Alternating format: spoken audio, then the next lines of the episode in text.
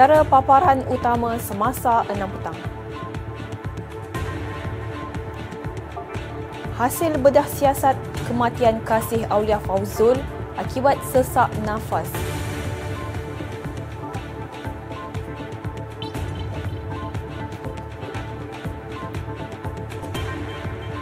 Angka korban rakyat Palestin meningkat lebih 12,000 orang.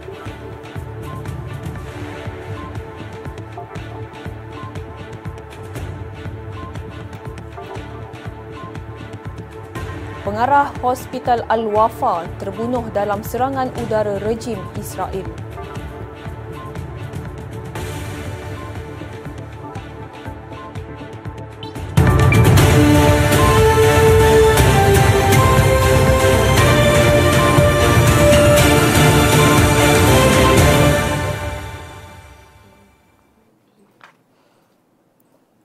Assalamualaikum dan salam sejahtera hasil bedah siasat ke atas kasih Aulia Faizul yang meninggal dunia Oktober lalu mendapati bayi berusia dua bulan itu maut akibat sesak nafas. Ibu mangsa Maisarah Rosli berkata, punca kematian itu dinyatakan dalam laporan hasil bedah siasatan daripada pakar perubatan forensik Pusat Perubatan Universiti Malaya PPUM semalam. Dalam satu kenyataan hari ini, Maisarah mengesahkan rakaman kamera lita tertutup CCTV memaparkan anaknya diletakkan dalam posisi meniarap dalam keadaan di bedung adalah benar. Maisarah mendakwa terdapat unsur kecuaian dalam kejadian itu dan turut menegaskan akan terus berusaha untuk mencari keadilan serta tidak menolak kemungkinan untuk mendapatkan hikmat guaman. Sebelum ini, Kasih Aulia dilaporkan meninggal dunia di sebuah taska di Seksyen 6 Kota Damansara pada 10 Oktober. Bayi itu telah menjalani proses bedah siasat bagi mengetahui punca kematian dan selamat dikebumikan pada hari berikutnya. Susulan kematiannya, anggota polis menahan seorang pengasuh warga asing bagi merakam percakapan sebelum dibebaskan dengan jaminan. Jabatan Kebajikan Masyarakat turut menyita taska berkenaan kerana dilaporkan tidak berdaftar. Polis menahan dua wanita dipercayai menjadi keldai akaun kepada sindiket penipuan yang menyebabkan mangsa kerugian RM27,000 Kamis lalu. Wanita berusia 24 dan 44 tahun itu disyaki terlibat dengan dua sindiket dan telah ditahan di Balai Polis Bayan Lepas selepas hadir membantu siasatan berhubung kes penipuan. Siasatan awal mendapati suspek berusia 44 tahun itu terlibat kes penipuan membabitkan urusan pelaburan dalam talian tidak wujud melalui aplikasi Telegram. Suspek kedua pula ditahan berkaitan penipuan urusan pinjaman wang secara dalam talian sehingga menyebabkan mangsa kerugian RM6,000. Kedua-dua wanita berkenaan direman bagi membantu siasatan mengikut Seksyen 420 Kanun Kesiksaan kerana menipu.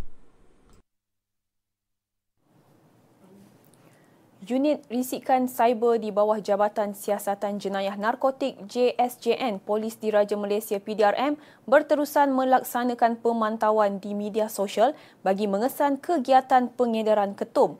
Pengarah JSJN Bukit Aman, Datuk Seri Muhammad Kamarudin Maddin berkata, medium terbabit termasuk di Facebook, Instagram, X, TikTok, Telegram selain platform e-dagang seperti Lazada serta Shopee. Menurutnya, perkembangan pesat teknologi secara tidak langsung mengubah modus operandi yang digunakan pengedar dalam menjalankan aktiviti jual beli. Katanya sebanyak 19 pemantauan dijalankan di Facebook membabitkan individu serta kumpulan manakala 12 pemantauan di platform e-dagang. Lebih mengejutkan terdapat penjual menggunakan beg P panggilan untuk penghantaran air ketum yang dipercayai bagi mengaburi pihak berkuasa. Tambah beliau, tindakan tegas di bawah Seksyen 30 Kurungan 3 Akta Racun 1952 boleh dikenakan ke atas pengedar sekiranya didapati melanggar undang-undang. Penjimatan daripada langkah menamatkan subsidi ayam wajar digunakan untuk penyelidikan dan pembangunan R&D dalam industri penternakan ayam bagi menghasilkan ayam bermutu tinggi. Pensyarah Fakulti Pengurusan dan Perniagaan Universiti Teknologi Mara UITM Sabah, Herniza Roxanne Markus berpendapat dana daripada subsidi itu dapat digunakan untuk menghasilkan baka ayam yang lebih baik serta berkualiti tinggi. Tambahnya, kaedah itu juga dapat membantu penternak ayam tempatan yang bersaiz kecil dan sederhana meningkatkan produktiviti serta kualiti pengeluaran masing-masing. Dalam pada itu, beliau berkata pemantauan harga ayam yang telah diapungkan perlu ada situasi menang-menang dalam rangkaian pengeluaran ayam di pasaran supaya pengguna tidak terbeban dengan harga yang berubah-ubah. Katanya lagi, kerajaan juga perlu memastikan bekalan ayam sentiasa mencukupi bagi mengelakkan harga ayam melambung naik terutamanya pada musim perayaan. 30 Oktober lalu, Menteri Pertanian dan Keterjaminan Makanan Datuk Seri Muhammad Sabu memaklumkan kerajaan mengeluarkan subsidi keseluruhan sebanyak 3.8 bilion ringgit bagi menampung kos ayam dan telur sejak Februari 2022.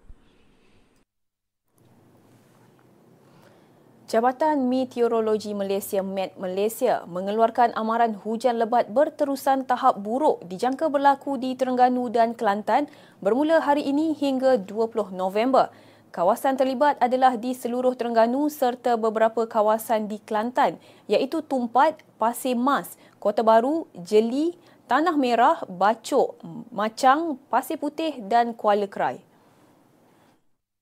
Amaran tersebut dikeluarkan apabila terdapat tanda-tanda menunjukkan hujan lebat berterusan dijangka berlaku dengan jumlah hujan melebihi 60 mm dalam tempoh 6 jam.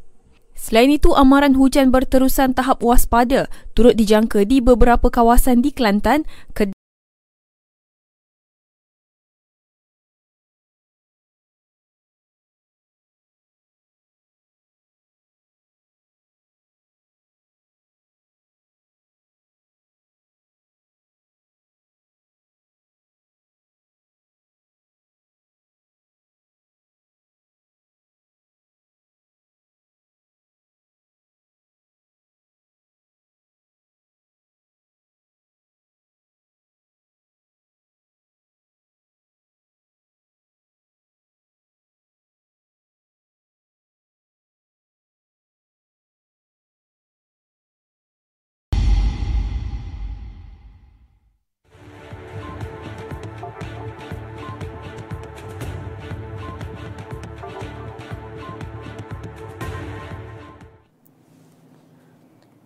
Kementerian Pembangunan Kerajaan Tempatan KPKT telah meluluskan 57.695 juta ringgit bagi membangunkan fasiliti dan prasarana bahagian udara Jabatan Bomba dan Penyelamat Malaysia JBPM. Timbalan Menterinya Akmal Nasrullah Muhammad Nasir berkata, peruntukan itu merupakan perbelanjaan pembangunan di bawah Rolling Plan keempat Rancangan Malaysia ke-12 bagi 2024.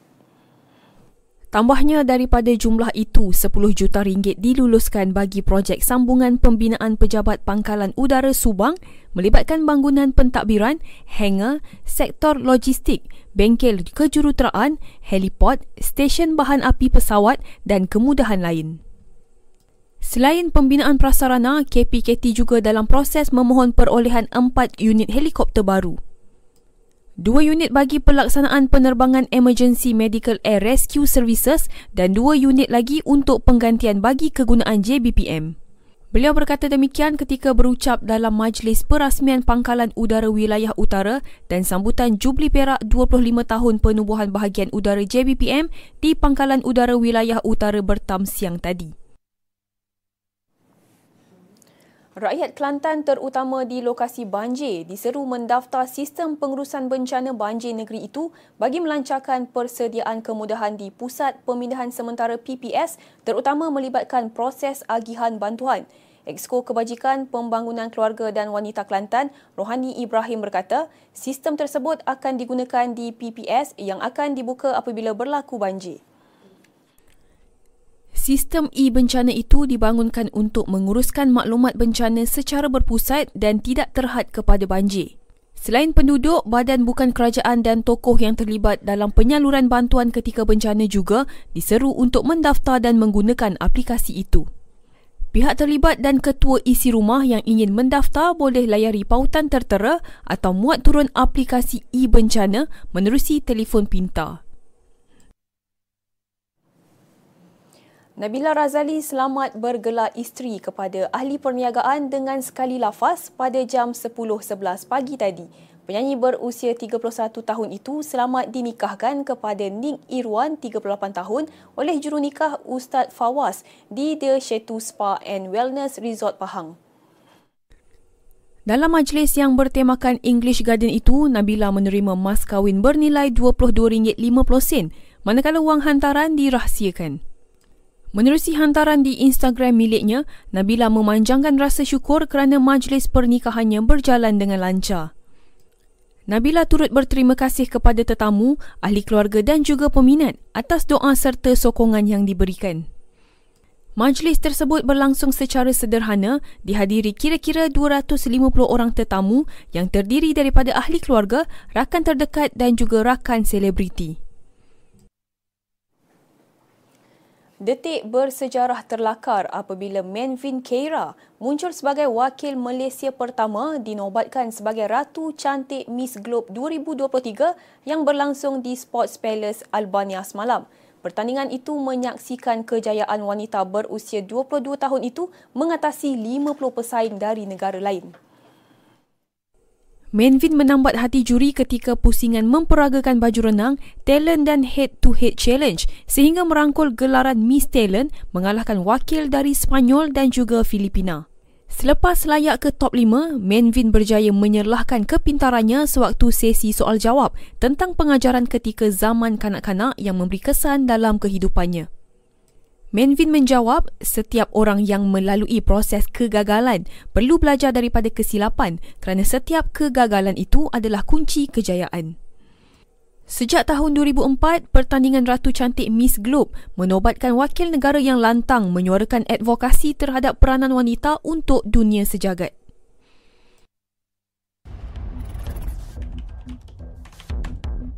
Ini beli buat duit ni. kaya, kaya. Nanti aku bagi link. Kau download je.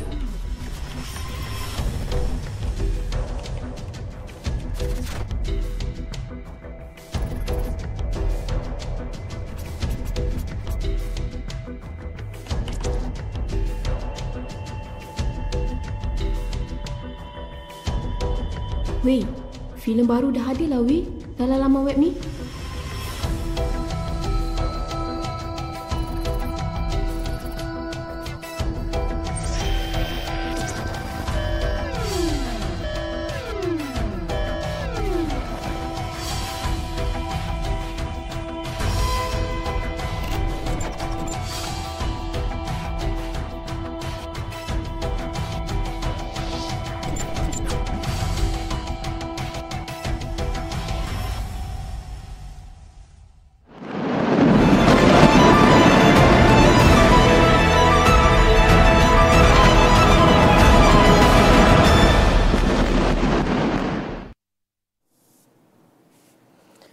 Kembali.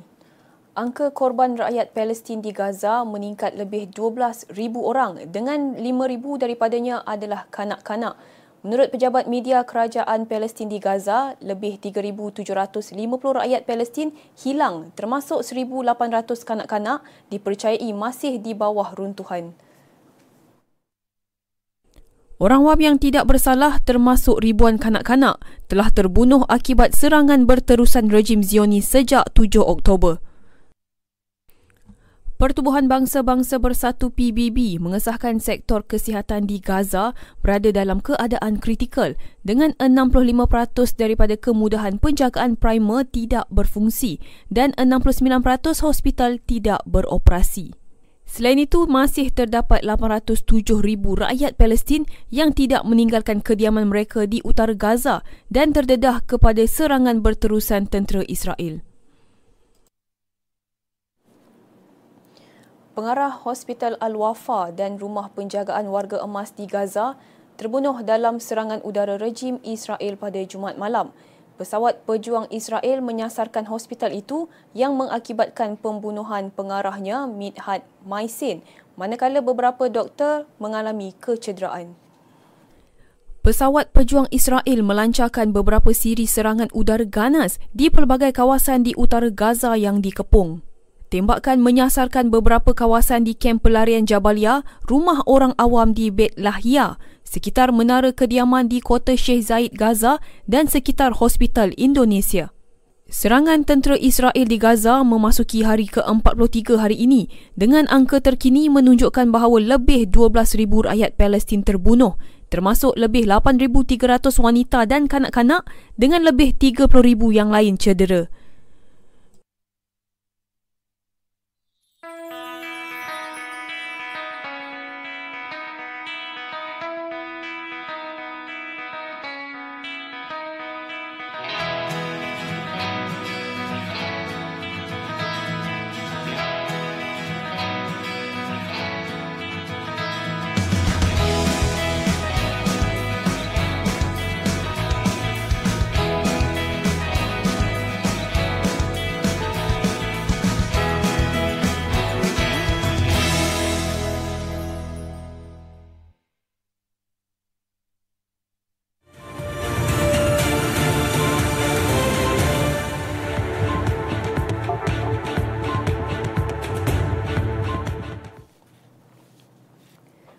Yang Maha Mulia Tengku Permaisuri Selangor menggalakkan graduan untuk belajar sehingga tahap lebih tinggi dan tidak terhenti pada peringkat diploma dan ijazah sarjana muda sahaja.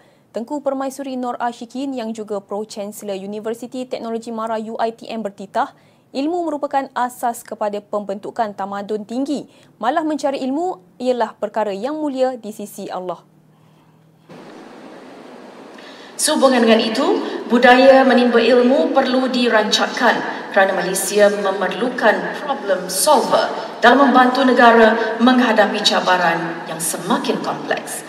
Baginda bertitah, sesebuah universiti juga seharusnya terus memperkasakan penyelidikan sebagai misi dalam memajukan ilmu pengetahuan, mendorong inovasi dan menangani cabaran masyarakat semasa. Bagi menggalakkan program penyelidikan dijalankan di IPT, terutama di peringkat sarjana dan PhD, peluang untuk membuka kolaborasi dengan industri perlu dipertingkatkan. Industri boleh menjadi penyelia bersama kerana mereka ini boleh menyumbangkan idea yang mampu menyelesaikan masalah dalam industri sebenar. Pada masa sama, baginda bertitah, pihak universiti bukan sahaja perlu menekankan aspek akademik, malah penekanan harus diberikan juga kepada pembangunan bakat dan pembentukan sasiah graduan. Suka saya tekankan agar semua IPT seharusnya menyediakan program yang dapat membentuk pembangunan bakat dan sasiah graduan secara langsung dengan dunia sebenar. Kita perlu memberi kepercayaan kepada pelajar untuk memanfaatkan kemahiran dan pengetahuan mereka kepada komuniti. Tengku Permaisuri Nur Ashikin bertitah demikian ketika mewakili yang di-Pertuan Agong menganugerahkan ijazah Doktor Falsafah dan Sarjana Kepakaran Perubatan kepada 125 graduan di Dewan Agong Tuanku Chancellor UITM Shah Alam hari ini. Istiadat Convocation UITM ke-98 yang berlangsung hari ini sehingga 14 Disember menyaksikan seramai 24,714 graduan menerima ijazah dan diploma. Datuk Menteri Besar Datuk Seri Amiruddin Syari telah menyerahkan sumbangan bantuan bencana kepada 64 mangsa banjir daripada Kampung Cangkat, Sungai Cincin dan Kampung Gombak Utara. Katanya beliau telah mengarahkan Jabatan Pengairan dan Saliran untuk mengenal pasti punca yang menyebabkan banjir di kawasan berkenaan. Ini situasi yang berlaku dan saya sedang menyiasat penuh apa yang berlaku. Nak tengok adakah kesan daripada ECRL, adakah kesan-kesan tertentu. Saya dah panggil JPS, JPS saya minta kembali semula. Lepas sidang bajet, kita dah tengok plan macam mana nak atasi banjir di kampung-kampung yang terbabit khususnya kampung yang kerap kali berlaku banjir.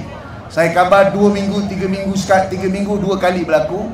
Saya minta maaf banyak-banyak. Saya akan tengok tangani sepenuhnya kerana sepanjang dalam gombak ini antara apa yang kita akan beri tumpuan dalam tempoh lima tahun Beliau berkata demikian dalam ucapan perasmian program Hikmat Komuniti Madani di Taman Berlian Gombak hari ini. Sementara itu, Datuk Seri Amiruddin memuji program khidmat komuniti madani anjuran kawasan rukun tetangga sahabat sepakat berlian KRT SSB dengan kerjasama Universiti Kuala Lumpur UniKL. Beliau menyifatkan program itu sebagai inisiatif bagi mengukuhkan lagi perpaduan dalam kalangan masyarakat. Sudah pasti elemen situasi perpaduan perlu kembali diperkukuhkan ya selepas situasi pilihan raya yang begitu mencabar selepas peristiwa pandemik dan sebagainya kita tidak boleh terus berpecah belah dan terpencar-pencar mengikut kepada keinginan serta sokongan masing-masing kerana selepas waktu pilihan raya yang kerajaan akan menjalankan tugas yang pembangkang akan melaksanakan tugas dan rakyat secara keseluruhannya perlu duduk rukun atau perlu duduk sekali bersama-sama untuk melihat masa depan dan komuniti kita bersama-sama. Tambahnya sifat kebersamaan serta perpaduan di kalangan rakyat amat penting untuk bersama-sama kerajaan memulihkan negara ekoran pandemik COVID-19. Beliau berharap agar program khidmat komuniti madani dapat mengukuhkan kerjasama sekaligus mewujudkan negeri yang aman. Hadir sama yang di-Pertua Majlis Perbandaran Selayang Datuk Muhammad Yazid Sairi dan pimpinan KRT SSB. Pelbagai aktiviti dilaksana sempena program khidmat komuniti madani antaranya rewang kenduri rakyat yang melibatkan penduduk serta pelajar UniKL memasak seekor lembu di sembelih. Selain itu, program yang berlangsung sehingga 5.30 petang hari ini turut menyediakan aktiviti gotong royong, pertandingan hiasan pencuci mulut, pertandingan sukan legenda serta program bersama pelajar tadika. Program Hikmat Komuniti Madani merupakan satu usaha sukarela yang bertujuan untuk menyokong pembangunan komuniti yang lebih baik Pelbagai program serta perkhidmatan yang memberi manfaat kepada masyarakat setempat dilaksanakan dari program pendidikan hingga inisiatif kebersihan alam.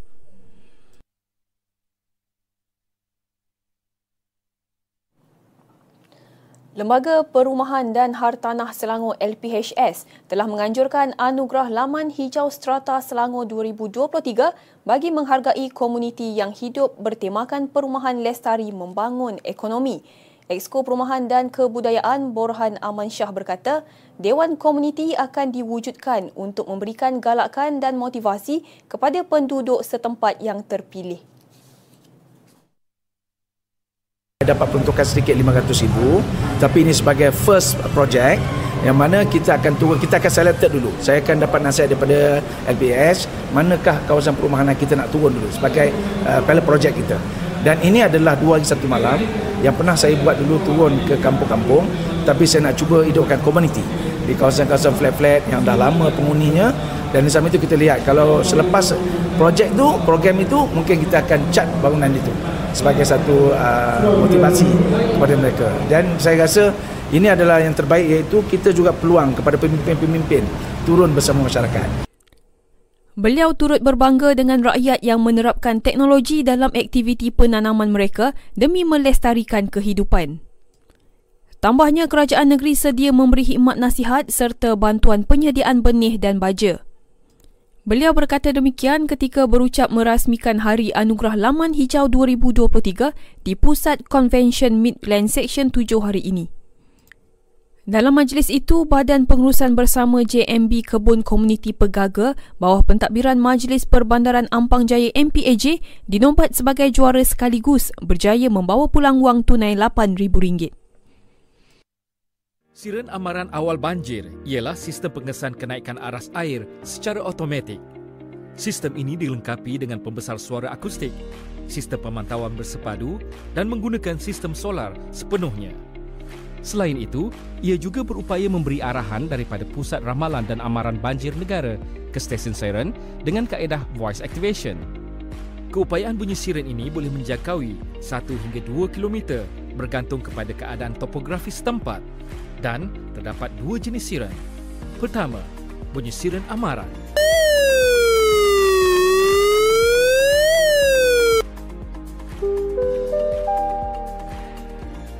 Amaran air sungai telah melebihi aras amaran. Semboyannya kedengaran apabila air sungai melepasi aras amaran dan penduduk diminta bersiap sedia untuk berpindah. Kedua, bunyi siren bahaya.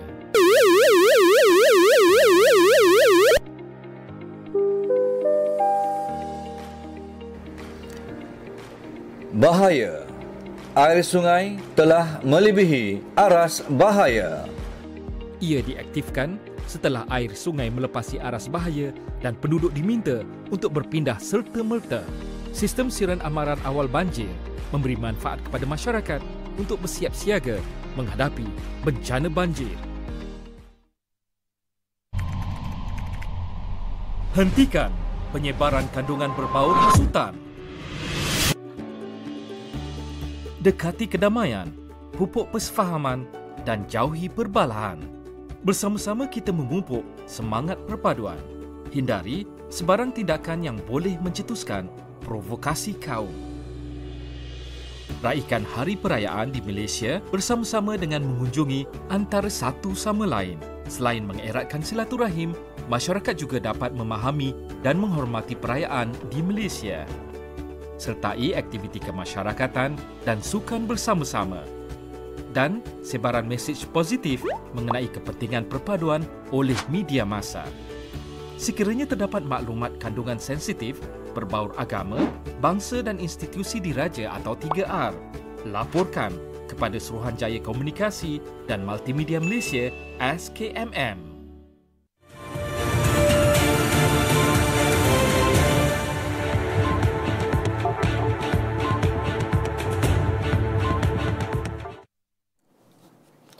Femtrip Raja Muda Selangor International Regatta 2023 antara wadah untuk memberikan informasi kepada pelancong tempatan dan antarabangsa untuk lebih dekat mengetahui pelancongan sukan pelayaran di negeri ini. Ikuti laporan wartawan Zul Husni Zakir yang berpeluang menikmati Femtrip selama sehari anjuran turism Selangor ini. Pelbagai aktiviti menarik disediakan antaranya, kami berpeluang untuk menyaksikan pemandangan Paya Indah Discovery Wetlands, memberi makan haiwan peliharaan seperti badak air dan buaya yang dipelihara Gamuda Cove. Seterusnya, kami dibawa melawat Wetlands Arboretum Center di mana para peserta dapat melakukan interaksi bersama orang asli dan sedikit sebanyak mendapat maklumat baru tentang kehidupan mereka. Kami turut disajikan dengan makanan ruji orang asli seperti ayam semomok, ubi kayu dan diberi tanaman yang ditanam khas sebagai tanda penghargaan. Acara berikutnya aktiviti Cove Aeroba iaitu menikmati pandangan daripada ketinggian 35 meter dari paras laut. Pengalaman menaiki krus turut dirasai peserta selain melihat hidupan liar di sekitar kawasan tasik. Tidak lengkap jika fam trip ini tidak melihat demo masakan makanan warisan antaranya onde-onde, wadai kipeng serta berpeluang merasainya sendiri. Lima segmentasi Specialized Fam Trip Raja Muda Selangor International Regatta 2023 telah dilaksanakan dan seramai 20 peserta telah dibawa bagi menjayakan acara ini. Sekian sahaja dari saya Zulsni Zakir melaporkan untuk Selangor TV. Kerjasama erat antara Sarawak dan Kerajaan Persekutuan penting dalam menjayakan penganjuran Sukan Malaysia Sukma 2024. Menteri Belia dan Sukan Hannah Yoh berkata, lebih banyak sesi libat urus harus diadakan antara kedua-dua pihak supaya penganjuran temasha sukan itu dapat berjalan lancar. Sarawak dipilih sebagai tuan rumah penganjuran Sukma edisi ke-21 yang dijadualkan berlangsung pada 17 hingga 24 Ogos 2024. Sebelum ini, Sarawak pernah menjadi tuan rumah kepada Temasha Sukan Terbesar Negara bagi edisi 1990 dan 2016. Sementara itu, Menteri Belia, Sukan dan Pembangunan Usahawan Sarawak, Datuk Seri Abdul Karim Rahman Hamzah berkata, persiapan Sukma 2024 berjalan dengan lancar. Jelasnya Sarawak memperuntukkan 124 juta ringgit untuk membaik pulih fasiliti sukannya. Selain itu, 80 juta ringgit juga telah disediakan kerajaan negeri untuk persiapan atlet-atlet Sarawak. Berita itu tadi mengakhiri semasa 6 petang. Sebelum berpisah, kami tinggalkan anda dengan visual himpunan Safe Press for Gaza lebih 100 pengamal media terdiri daripada 26 persatuan seluruh negara berkumpul di Dataran Merdeka Kuala Lumpur siang tadi sebagai tanda solidariti kepada wartawan dan juru foto yang terkorban di Gaza. Saya Syazah Atikah Ibrahim, Assalamualaikum dan salam sejahtera. Thank you.